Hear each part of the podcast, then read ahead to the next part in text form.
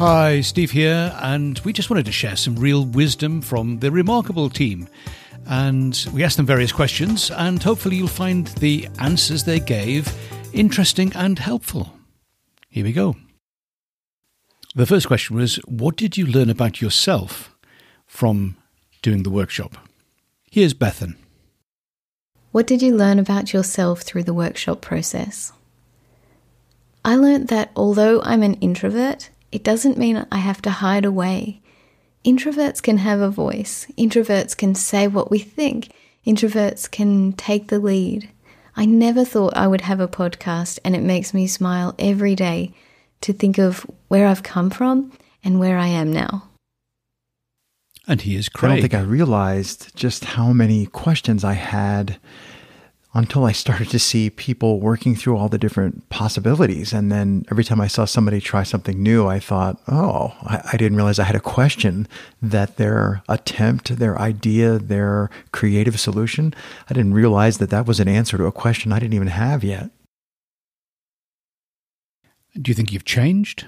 My podcasting journey started when I realized that I was having really cool conversations with people and literally someone once walked up behind me and said that should have been recorded. I'd have listened to that as a podcast. And I just thought, well, how much harder could it be to start recording? And I found that when I began to pay attention to the recording process, when I started to pay attention to what am I actually creating? What's the finished artifact? What am I trying to do?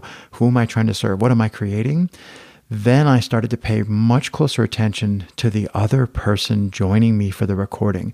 And that was like a doorway to practicing empathy and compassion. And that I think really changed me personally when I started to pay attention to that.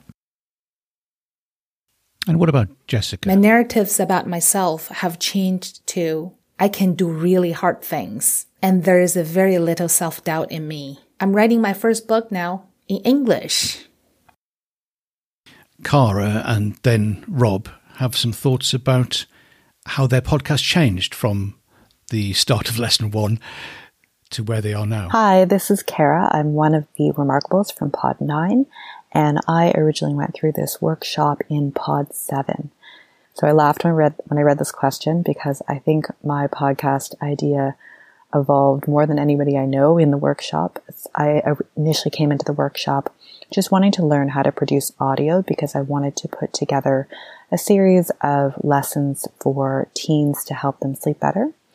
And once I got into the workshop, I then got caught up, I think, with the other workshop um, participants, and my idea changed from wanting to do a series to doing a um, podcast where I would produce five minutes of audio three times a week. Then I flipped to wanting to do an interview format podcast for the parents of these teens. And then I went back to doing a podcast that was 10 minutes to be released twice a week.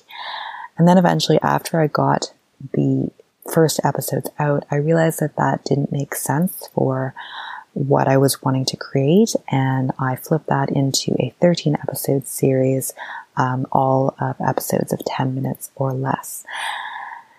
After that, I then decided that I loved doing interviews, having practiced a couple of interviews during the workshop, and now eventually have the plan to create a second podcast where I will be doing more of a traditional interview format podcast that is directed at the adults and teens' lives. So the parents and other professionals who are helping teens with their sleep as well as helping them get unstuck in other areas of their lives. On lesson one of Pod 6, I wondered if I'd joined the wrong workshop. I didn't join to do a podcast.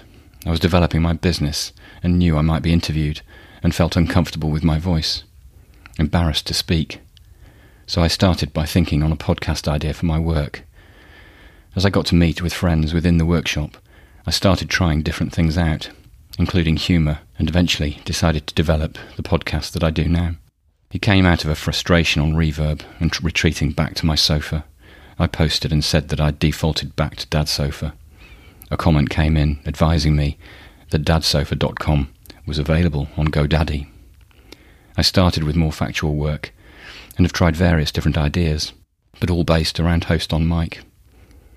I'm now working on my audio quality again using some new kit, and currently I'm trying to make sure that I bring my personal self to the table while discussing things which have occurred to me during the week.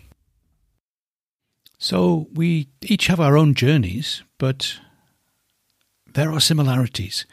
And hopefully you found some encouragement from hearing the journeys of people who've been ahead of you, even if only slightly. Watch out for further episodes of Remarkable Wisdom. Bye for now.